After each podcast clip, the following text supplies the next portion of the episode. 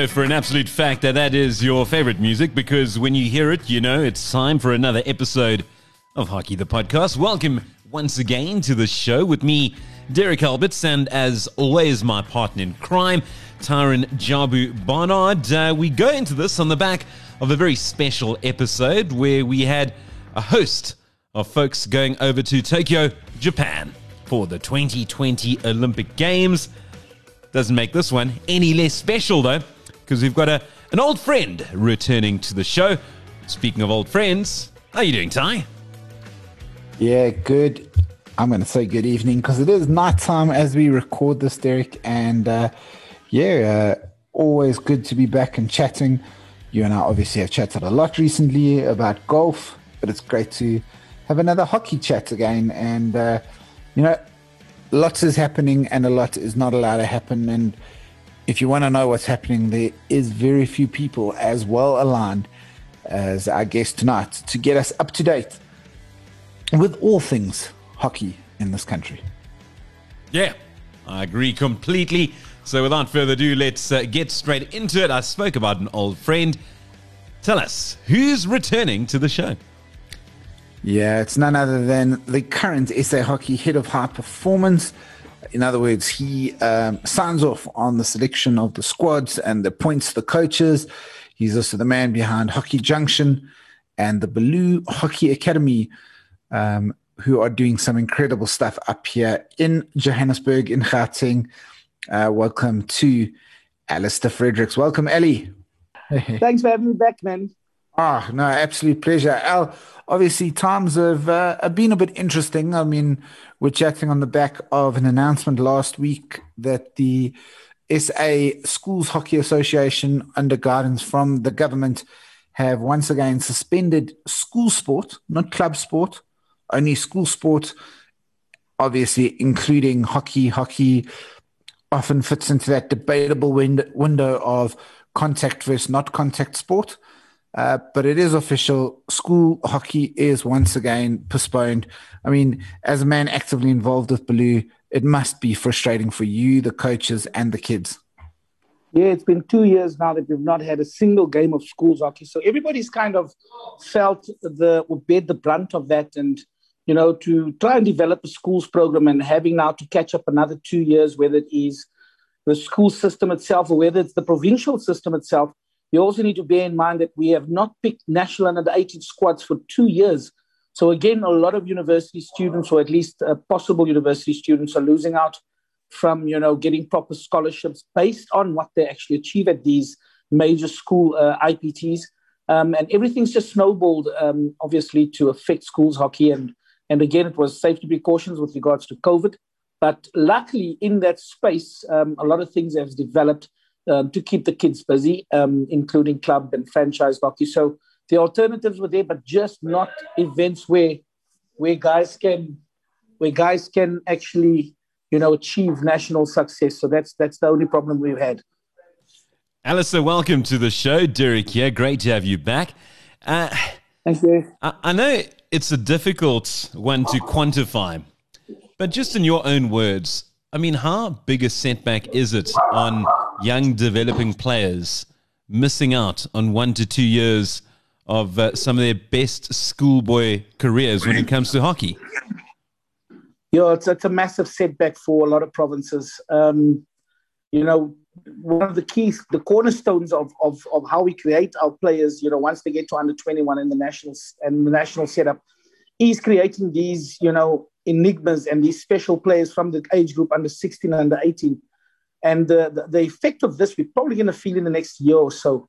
Um, not having proper, you know, high performance programs in place, not having proper IPTs for talent identification for, for national for national teams, and even you know the selection of our Olympic squads was one of the most difficult tasks that um, our coaching staff, our selectors, our conveners of selectors had to undertake, with COVID issues popping up, finances, it's just been one terrible mess. And we finally managed to announce our Olympic teams. And, and uh, you know, we're glad and hopefully, you know, we can get these safe and sound to the games and they can go and perform for us there. But yeah, it's, a, it's going to be a setback of at least two years to try and catch up.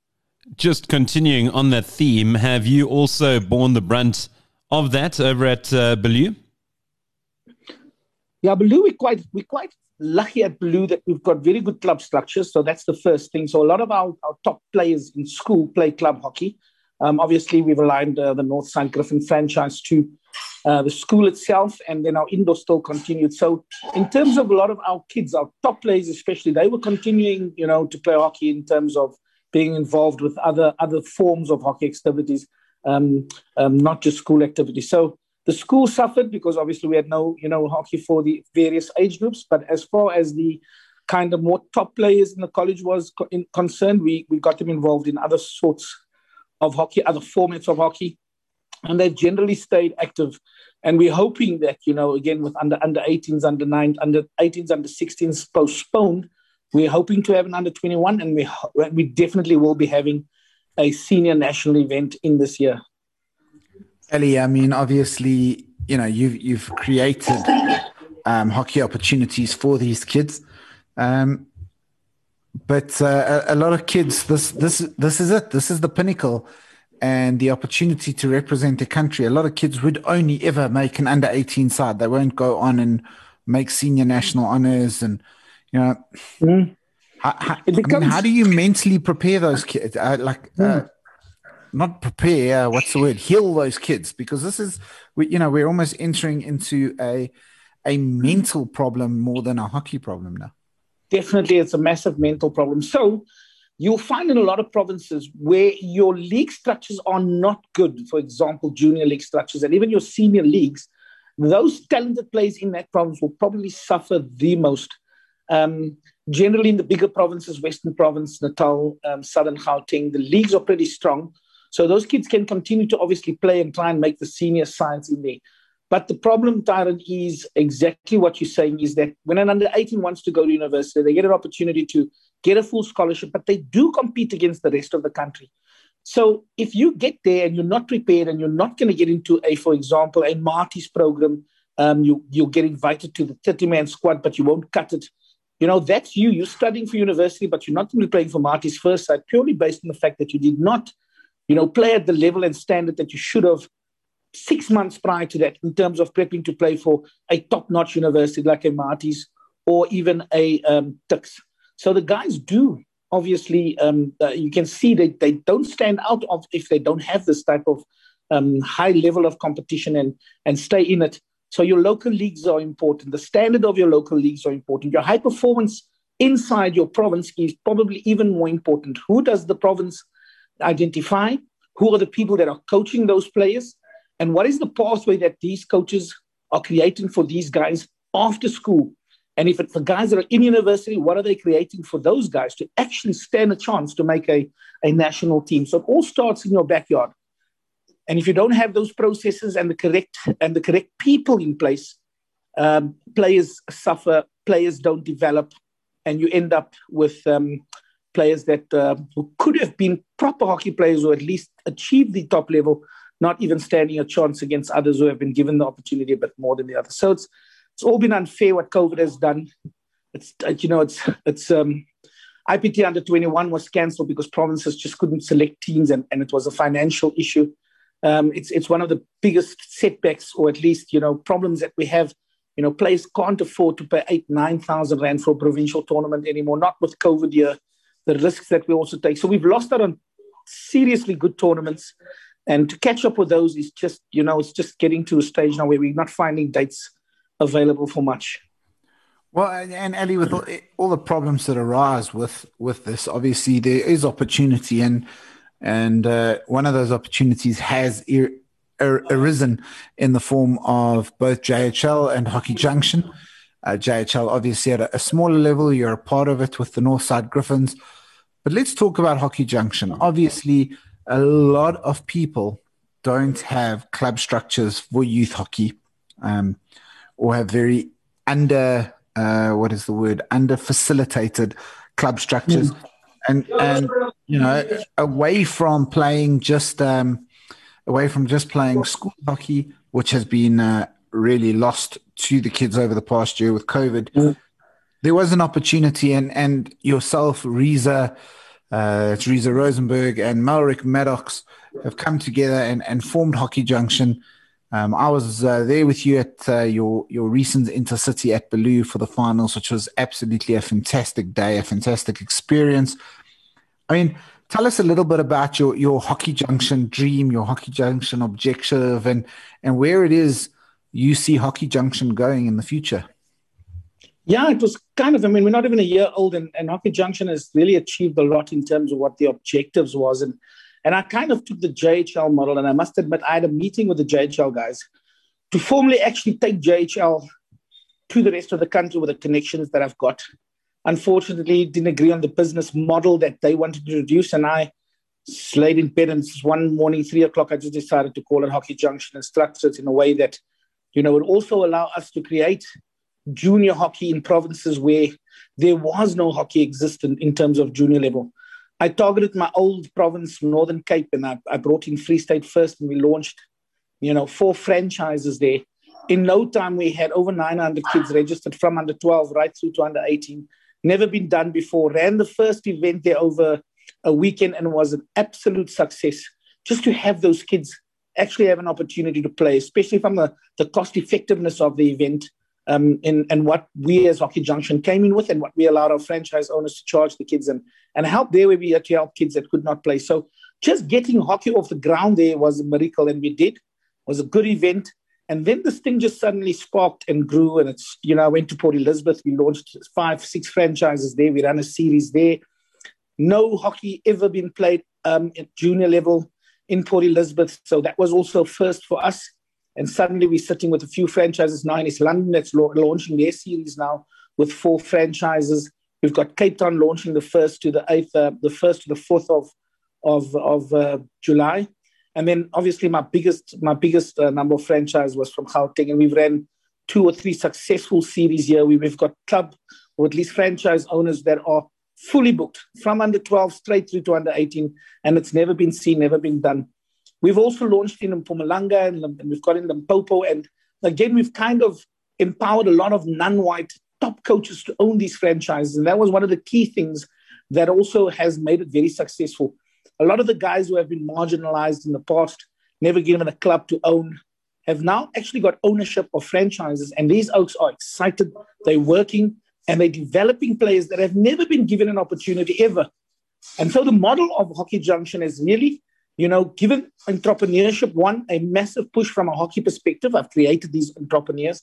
It's also empowered a lot of non-white guys. We're 95% non-white owned. And I don't want to make it a color issue, but I know how, again, a lot of our, our top non-white oaks are just subjected to being the normal coach and you'll be the ball boy and you'll do this. Now these guys owns, owns franchises. They become businessmen. They're dealing with parents. They're setting up proper training structures. They're participating in brilliant Hockey Junction events where it's competitive, well run, you know, live streamed and all of those things. So the whole business principle is really sparked, and um, we're looking at the northwest now. And and as we as we as we going, it's just it's just continuously growing. And I'm just getting, you know, asked if we can open up a franchise, open up a franchise. And somewhere somewhere along the line, you've got to obviously refuse because you've got these guys. So Hockey Junction is really you know up um, what we can do at junior level. I definitely want to make sure that from a SAHA perspective, once SAHA um, has got a task team together as to how they're going to handle, handle affiliate hockey, I really want to, you know, partner with them in terms of that.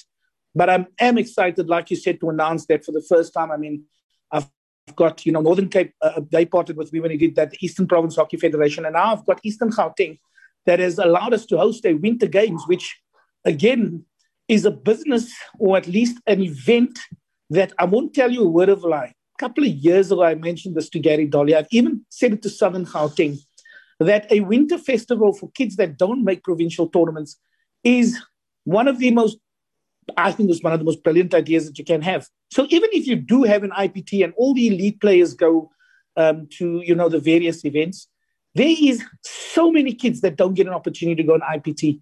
And I was going to call it the SA Futures Tournament, no support, and I've decided, well, you know, with Eastern Gauteng, I've just signed with them and said to them, listen, we're doing an annual event. It's going to be called the HJ Winter Cup. We're going to host it every year in Eastern Gauteng. It will be under 10, under 12, sorry, to under 19 boys and girls. And whoever don't make IPTs, our franchise guys have now got access to these players. And we provide them with a, another superb event so they can also feel what it is to be going away, playing a few games of hockey, and then going back. So yeah, um, we will still be branching out. More events are coming up in terms of what Hockey Junction is going to be offered. We're looking at doing a national indoor event, much similar to PSI. A lot of Hockey Junction franchises, kids don't play PSI, and again, we want to we want to bring a product in that is cost effective. We want to bring a product in that will be mass based in terms of people learning how to play indoor. And I think Johannesburg hosting it first would be the perfect venue to really launch this uh, launch this this business that we're starting. So, yeah, Tyson Hockey Junction has taken me to another level in terms of what I want to do for other franchise owners, kids, um, and just to grow the game. You know, just grow the game. Let people see how these kids play on live stream, and parents see how their kids can grow within a structured environment. And of course, to make sure that all the provinces where there's no junior hockey, we've got junior hockey now happening, and we do it through this conduit. Alistair, when I hear the word franchise, I, I get excited because we know what the American model is based around, and that's around franchises across uh, the big four sports, uh, the likes of uh, basketball, American football, ice hockey, and baseball. However, when it comes over to South Africa, it's been very hit and miss. And we look at the rugby. Uh, for example, I think franchises, we don't quite know what they're operating at the moment. Uh, Super Rugby went the mm. franchise way, uh, and then the provincial side of things, not so much. Cricket uh, franchises have dissolved. Uh, it, it, lasted for about 10 years, and then they went back to the provincial unions. But it does sound and it does appear like you're certainly onto a very, very good thing. What makes this so successful? And, and, and, and what's, I don't want to say what's the secret because I don't want to give you, I don't want you to give away your secrets, but what sets this apart from from others. And I'm not saying, okay, this is hockey, we're talking other sports. But I mean, franchise, the franchise system has definitely failed here in South Africa with other sports. But this time around, this looks like to be a different story. So the most important thing, uh, you know, when you when you want to start a franchise business, I think, is one is to identify the people that you want involved in your business. I literally headhunted every person that wanted to own or was wanted to um, that wanted to be involved with Hockey Junction from a franchise perspective. It was a no brainer. And the other thing that's most important is that you've got to come in with proper costs so that you, as the franchisee, can look after your franchise owner. And that is what you know attracted the guys. You know, we're not coming in here with exorbitant amounts of monies. We make sure that we can run the event for you as a franchise owner, and we make sure that we can give you a costing that is going to be able to come for you to come in at a very low cost. So it was, you know, finding the franchise owner, managing um, to basically, you know, get the fees to a, to a proper amount of money where, you know, they could make some revenue and also making sure that every event we run is properly structured, whether it's a league format, whether it's a four day, five day tournament. That was what we wanted to make, make it as special as possible. And I think that is what has sold, you know, um, the business itself and from a marketing perspective. So, so it's it's it's always important that you got to have people that believe in what you do. And, and again, it's a lot of administration, it's a lot of parents that you're involved with, but you can see that these parents want to be part of an identity. So they want to be part of the Northside Griffins. They want to be part of the, the Hawks and the Knights. Um, you know, and, and once you've got an identity and you've got a quality product in terms of the coaching staff that provides that quality product, quality kit, you know, you, you're putting a program in where my kid is growing as a player. That little 12 year old will go through through two under 18s with you and become literally part of your business. And, and I think the beauty of the of the of the franchise of, of how we set up the franchise uh, uh, structure is what has really sold it to to the guys that I've actually got involved. And and and and, and I best believe I've, I've already looked at another model that we're going to bring in, you know, with regards to soccer and cricket, because I know that there is a market for those for those sports, and I know where they're not structured. So yeah, that, that, that, can open up the doors for a lot of other stuff, exciting stuff. Yeah, that actually leads me to my next question because do, do you see this being the way of the future for sport in South Africa? Because we, we look at what the Sharks did, because effectively it's, it's privatizing um, the, the, the, unions or, or, or, the teams. And of course, a, a, consortium from the States came in and uh, bought a huge chunk of the Sharks, and they're pretty much mm. a, a private firm now almost. And I mean, this has been the way of the land in the States for as long as they've been playing. Mm. And, and and we've seen how successful that model has been, and there's been no changes. They've continued to go from strength to strength in terms of their talent, in terms of the money coming in, in terms of the fans, in terms of the viewership. The works. I mean, the numbers just climb year in, year out. South Africa, it's a whole different ballgame. Uh, we see fans mm. not tuning in. We see uh, unions um, like absolutely bleeding cash.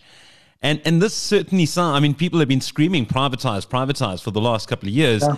and it looks as if it's starting to gain momentum. We look at you, we look at the Sharks, and I'm sure it's just going to pick up steam. So, so a lot of the problems that that these big unions face is that they work from the top down. You can't work from the top down. Your money literally lies at the bottom. So, if if you're a province and you don't have a good club structure in place, you need to reinvent yourself and say to yourself, how can we make junior hockey be different?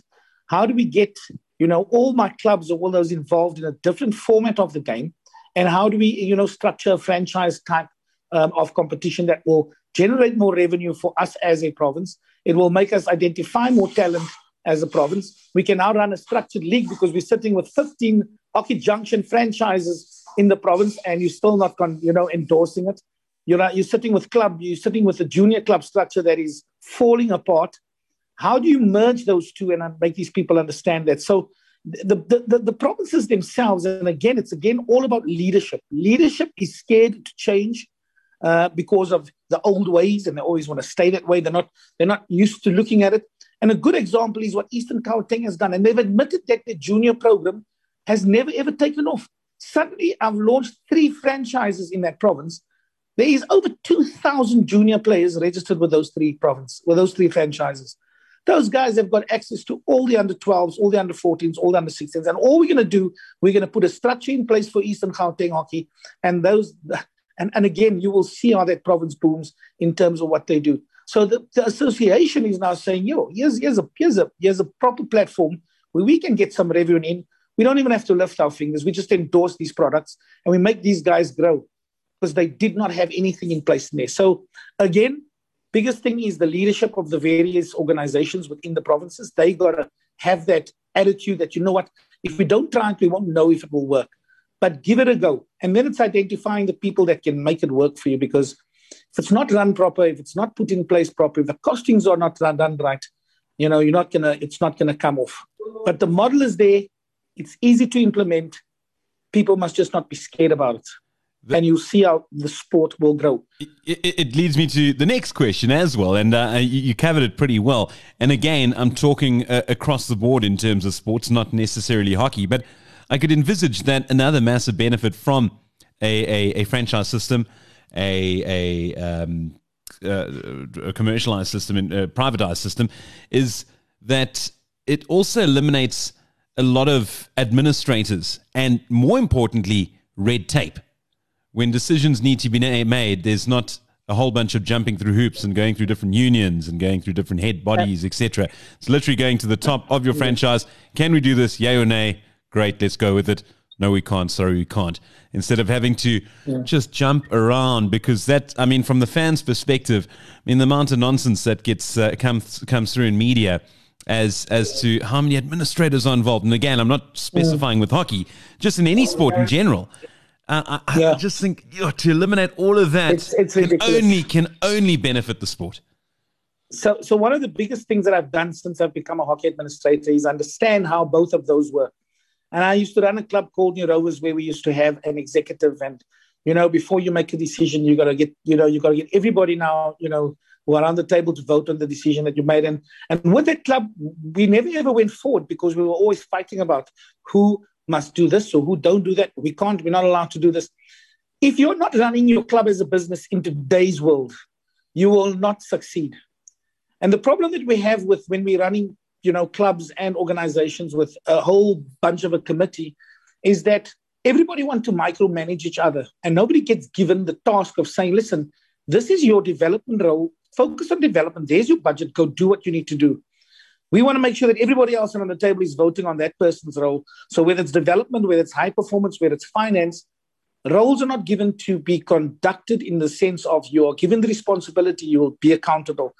Our guys want to micromanage in every part of our organizations. You see this micromanage, they're all voting, and nobody ever gets this thing going forward. So it needs to be run as a business. Decisions must be made that's going to affect, you know, the clubs um, in terms of financially, in terms of what the high performance program is, in terms of how they're developing players, in terms of how they actually making the club become a successful. Your marketing, your social media, uh, your websites, those are key things that now, from a children's perspective, is what makes you grow. So if you don't have that, you know, in your organization, you're already, you know, going up against other hockey clubs and franchises that are 10 times better than you. So those are all the things that you need to do to make sure that you buck up as a as a club, as an organization. And I face that at the highest level, and I face it at club level, where you see these clubs just don't develop year in year out. They're fighting and they're just not going forward, and it's not good for the specific sport that you're involved in with regards to that. Yeah, Ali, and, and, and let's talk administration. You know, we, we're mm. slightly moving away here from um, Hockey Junction and more to, uh, you know, SA Hockey, but uh, a little bit where the crossover exists here. And, and, and for me, you know, we have players like Justin Reid-Ross who have called it for years. Mm. Um, mm. But does something like Hockey Junction is that something South African hockey needs to start considering? And, and it doesn't necessarily need to be Hockey Junction. We know there's Cape Town Premier League, we know there's JHL, and there are a whole mm. bunch of other things. But if we are getting more kids to play, should we not have our selectors watching that? Are the days of IPT being your selection model for a national team, are those days slowly starting to be numbered, in your opinion? Or, or should they be? You know, should we be mm. looking that that players should not be selected only from those that can afford to go to an IPT mm. if we have access to more? Yeah. So so you know we, we, we when it comes to our national you know association, um, you know we, we're not an organization that you know gets in a lot of money and sponsors and we really go out of our way to try and get our national teams to the various events, etc., etc. Um, I do agree with you that if we don't change the way IPTs are, are run, it's going to become mundane. And we all, you know, when we sit around the table, we do look at ways that we can get this.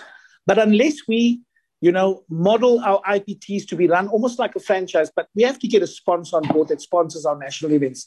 Our biggest problem now is that provinces don't bring their strongest teams because almost 25% of those players can't afford to actually pay for IPT.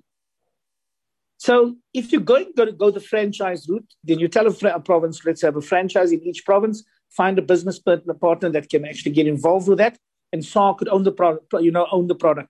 So there's many ways to skin that cat. If our leadership again, you know, we've had proposals brought up, and again, we've our CEO needs to obviously see how we can make this game grow in terms of the juniors and also a, a more professional hockey structure. And again, it's about decisions, it's about leadership, it's about taking the risks as to changing how we operate. And I don't think at this stage we are, are taking that those risks. Again, COVID is obviously a massive impact on how SAHA has been run over the last couple of um, last couple of months. And I'm, I'm looking forward to see once we're back to normal what our organization will try to implement to really make hockey a bit more vibrant at senior level. And if we can get, you know, a massive sponsor on board for, for our national event, our national event is by by no means, you know, they can call it, we can say it's getting a bit boring, but it's the only place where we can have equal opportunity for every anybody to be selected as a national player. So it's important that local players make their provincial side and that they get selected on merit. And then they come to the national event, and that is where they've got to strut their stuff in and work to be into, into one of those national sides. But then again, due to finances, you find that Dick, Tom, and Harry can't attend an IPT because they can't afford it. So we need to find a financier or company that says endorse national events. It's got to be the flagship of South African hockey. Bring the franchise vibe to it, um, but it still remains the only event that you can obviously be selected from that. Yeah. The PHL, obviously, the Premier Hockey League, that was an that was an amazing event, and, and that's where we can maybe look at again in the future of bringing the franchise system in with regards to senior hockey? Yeah, well, well I was I was chatting with uh, somebody that I that I can't say right now who it was, but recently, and and you know, obviously there is this push for hockey fives globally to grow. South Africa attending an event in Switzerland uh, later this year, the inaugural event. Uh, You know, I think it's our women's side that are going. And uh, is that not the exact format of the game that we should look at PHL? You know, from a cost point of view, it would lower lower the cost significantly. You could play it over two weekends. You could play it over a month, but you know you'd have less teams traveling. Um, hockey Fives definitely opens itself up to that. And again, as hockey lovers, I think uh, you know we we can sit and say yes, we don't like hockey fives because we prefer indoor hockey, mm. but it's there, it's there, and if we don't embrace it, we're going to be left behind. No, definitely. Again, we as SA Hockey got to embrace the fact first that we are the custodians of hockey in South Africa. That's the first thing. The second thing is we have got to come up with these ideas and ways and means of making and keeping the game, you know, more exciting for our clients, which is our provinces, which is every school kid, every parent. And how do we do that? We look at new types of events. We look at how we can restructure how we run. Um, we look at, um, you know, changing the way we run an IPT, like I just said. Um, we, we've got to get out of our comfort zone. We've got to stop blaming everybody for, you know, us not having money as SAHA when we've got franchises that are generating revenue that could have gone straight to our province or our Southern, our South African Hockey Association. So, so as an organization, we should be in charge of saying, listen, here's a here's a franchise event we want to run. We want to just make revenue from it, but we're going to engage people to get involved and we're going to run hockey fives. And I love that idea, Tyson. Here's an idea. Let's go hockey tens. Let's do a tens over the long weekend in September. It's endorsed by SAHA, cost you X amount of money, but they own that product you know, and we've got sevens hockey, and then we go junior under 13 festival. You're hosting that as as SAHA, just changing how they look at how they can make their revenue streams work, but also giving us a better product, a better event, better all of that for everybody say, you know what, I want to be a part of that. I want to play in that. But again, it comes down to leadership. It's the people that everybody, you know, elects when we have our election meetings. You you you you're putting people into spaces that probably sometimes can't handle that portfolio. And the same principles exist when people select people in provincial levels. Uh, you just find those guys that just don't understand how to to change the way things should be running. So, guys, I, I agree with you with regards to just changing the way we see things and the way we're doing things. Alistair, we go into this episode on the back of a very special one, as I mentioned at the top of the show, with the announcement of the men's and women's sides uh, doing duty over in Tokyo. Of course, uh, you were heavily involved, uh, being the head of high performance, uh, having to, to, sign off on the squads. And uh, yeah, uh, of course, uh, I can imagine very, very happy with the selections that were made. And how, how, did things differ this time around compared to the past? Of course, COVID playing a big role. Um, mm. Happy with, with what transpired and, and the, the folks that will be sending over to, to Japan? Yeah, it was, you know, um, and I must take my hat off to all our conveners and our selectors and even the players, you know, trying to be part of a program that is kind of almost virtual with our national coaches traveling around the country trying to host, you know, holding camps and trying to host uh, training camps and trying to choose the best players that they can, you know, you know, keep in the system. You know, last year with us not being able to leave our yards, the, the guys went out of their way to de- design and develop programs that made our how national players run around in their yards, pick up, uh, you know, what freezers, uh, uh, dishwashers, whatever it is. They had to find and, and recreate, you know, an environment where they've still got to stay fit and strong and mentally strong. And that's the problem. The mental part was trying to keep them there. The final selection of the squads was also just lots of COVID issues and, you know, putting the right people in place, making sure our selectors. So it was one tough job to have got to where we were. Uh, massive difference. Obviously, uh, you saw our squads are, are, representative. We, you know, one of the things SASCOC said, we've got to be 50% represented with players of color. Our, our coaching staff, our selectors, our conveners have achieved that target. Um, we're very happy with that.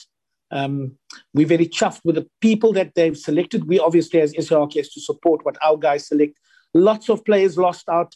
I'm sure, Tyza, you've seen on social media some of the guys hurting and letting it out some of the ladies hurting, letting it out. But that's, you know, that is what it is. Our teams have been selected. We're now going to prep as well as we can with regards to getting, um, you know, the team as as as good and as strong as possible. Make no mistake, we've got two unreal strong pools for both the ladies and men. And uh, it's going to be defend, defend, defend. And if we get a chance, we've got to take that chance. And all we want from our teams is just to go and give their best. And uh, with both teams, we've got some really, you know, awesome and dynamic players um, that have joined the squad, and and uh, we're looking forward to see them. So it's, it's, it's it was not an easy job, and I think it's a, a job well done by SAHA in the end. I'm sure you said it in person to to a lot of them, but for any that didn't uh, get your pearls of wisdom, any advice that you can offer when it comes to Olympics? You, of course, having represented South Africa back in 1996 at Atlanta. That's correct. It's, it's such a difficult pill to swallow after all the hard work you put in. Um, some guys would think it's unfair. You know, we've got a mass base of, of overseas players. You've got to keep track of what they're doing. Are they going to fit into the system? Both men's and ladies, obviously. You've got people will call it coaches' favorites. You've got oaks that you think are to make the side and they don't make the side. You know, you just got to work as hard as you can. You got to actually be the one that's, you know, when you play and when you when you when you actually, you know, doing your training sessions, you you showing the coach that you you do the best you can. And again, I can sit here and tell you that the Oaks are, no, you know, didn't take it personally, but a lot would have taken it personally. A lot would have said, you know, oh, you know, Dayaan Cassiem's made the team, but I think I'm better than him.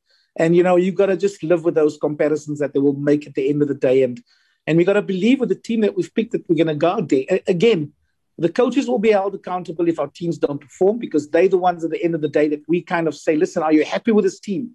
Are you good to go with this team? And if they say they're good to go and they're the ones that have left somebody that should have been in that team out, best believe they will bear the brunt come the start of the games. Those players that you bet that should not have been selected, they will be the ones that will disappoint you. And unfortunately, because it's an international event, it will be noticed. And all you're doing is you're just, you know, throwing yourself under the bus as being, you know, people that don't select player, you know, teams based on talent or whatever they can offer. But uh, because I knew and I, I knew a guy and, and all of those things. So yeah, we we we it's a tough one, but you just got to stick with it. We've got a lot of youngsters that are coming through. There's probably going to be four, five retirements after the Olympic Games, both the ladies and men. And the bunch coming through, Tyler knows, is exciting. And we got to keep those kids hungry because not long next year's Commonwealth Games and World Cup.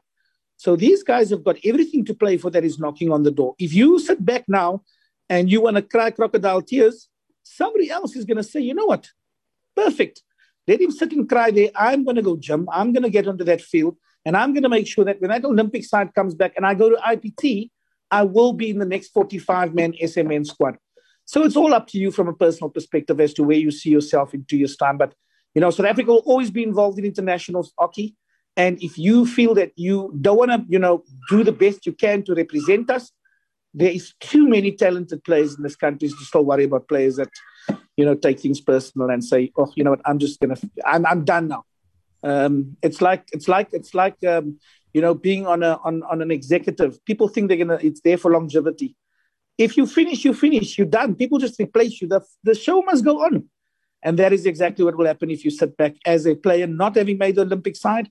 The show needs to go on either be a part of the show or sell fat cakes or something somewhere. uh, look, Ali, probably the the toughest um, role in these Olympic squads is obviously only 16 players, which is which is touch tough. Um, but it's those three players that are the traveling reserves because uh, you know you you are going to be part of the experience, but you aren't in the squad. Um, you know, and yeah, you, you, you, as much as you want to be part of it, you don't want to go sit there and, and hope for one of your players to be injured. You know, what would, what would your advice be to the likes of uh, Ryan Julius, Morrison, Marais, Tony Marks, Tyson Dlungwana? I mean, they're going, they're, they're going to the Olympics. They'll be there with the team, but ultimately, uh, it wasn't their turn this time. Um, but it could still yeah. be their turn. It's, it's, it's a very tough position to, to be selected into, in my opinion? You know, um, I, I, always look at Tyson's posts, and yeah, you know, he's one of those kids that don't he don't care if he's if he's playing, if he's just on the sideline and he's part of it. But again, he's got an attitude of, listen, I'm going to Olympic Games. You know, if I get that chance, I'm going to get that chance. But for me, for those, for that lot, I mean, just to be part of this amazing event, that's already a feather in your cap. And yeah, they don't want to hope and wish somebody gets injured, but You know, if an opportunity arises and something's happened to somebody, they're there to step in. So they need to understand that they have a massive responsibility to make sure that they are still sticking with what the team is doing, preparation, mentally preparing themselves. And when they get to the village, they need to be as as tuned in as that team that's going to play that first game against the Germany or Australia. And they'll be sitting in that stand and they'll be ready and waiting. So so so for them, it's just got to be positive, positive, positive. Um, and the experience needs to be one that is humbling, you know, one that is saying, you know what, I got the opportunity. I didn't play maybe after the games, but I was a part of this whole experience. And next time, I want to be in the team. So massive motivator factor, factor for them to to be a part of this thing. Definitely. Yeah, and, and I just want to circle around now. I, you know, we are going to put a pin in the, the, the Olympics, put a pin in that squad. I want to circle back to Hockey Junction obviously yeah. some cool announcements that we've seen. We've seen, uh, and and excuse me if I get it wrong, that you've partnered with Planet Stream, uh, you partnered Correct. with uh, Planet Hockey. Um, you know, we you've got the the Winter Cup coming up now July. You've also got the Intercity next year taking part in Bloemfontein, uh, where uh, obviously you'll be looking to have. Uh, uh, go and take all the trophies back from the Bloemhawks. but um, anything else that people should be aware of, or where can they check everything out to make sure they are up to date with what's happening in Hockey Junction? So they can always go onto our Facebook page to check on all information with the various franchise owners in the various provinces. Uh, the other way that we obviously do is just to you know send Hockey Junction an email if they need to know anything about um, any of the provinces and who the guys that are there that are operating there. And yeah, you're right. The idea for Hockey Junction is just to make sure we organize our franchise owners as many events as possible with the introduction of indoor hockey coming now. And I can tell you now, Fives is on the cards. And just, you know, change it and just, you know, change it up and give everybody an opportunity to be a part of it. We're so looking forward to the next intercity, but we've had to because of numbers and sizes.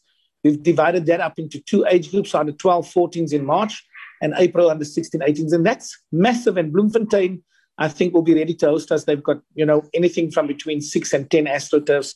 So it's perfect for what we want to do and, you know, how much we want to grow.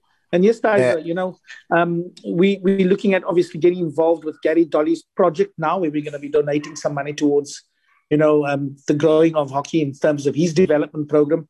Um, he's got an absolutely incredible program, and uh, you know they've been going on for years. And he, you know, he needs the equipment, he needs that. I think that's the type of partnerships we as Hockey Junction want to do and want to get involved involved with where you can see meaningful changes being made in schools and you know how Gary operates um, he operates his program. So you'll probably see that in the next month or two, and uh, and um, and hopefully we can uh, help them you know get to a level where they can. So so yeah, lots to look forward to with Hockey Junction. Yeah, Ellie, and, and I'll put it out there. I am looking forward to a time when we can have the intercity in the Northern Cape. Imagine going to go do the intercity. I mean, obviously, venues are a bit of a challenge, but imagine yeah. if we just go do the under 18 no, we, we, there. we kind of actually looking, giving them, we definitely look at giving them a section. So, so yeah, they'll be definitely involved in intercity next year. So we'll put the under 14s or under 12 girls there so that they've got something. And they've got a massive AstroTurf facility, either two turfs coming up at the Sol Plaatje University um, so hopefully they'll have three Astros there very soon.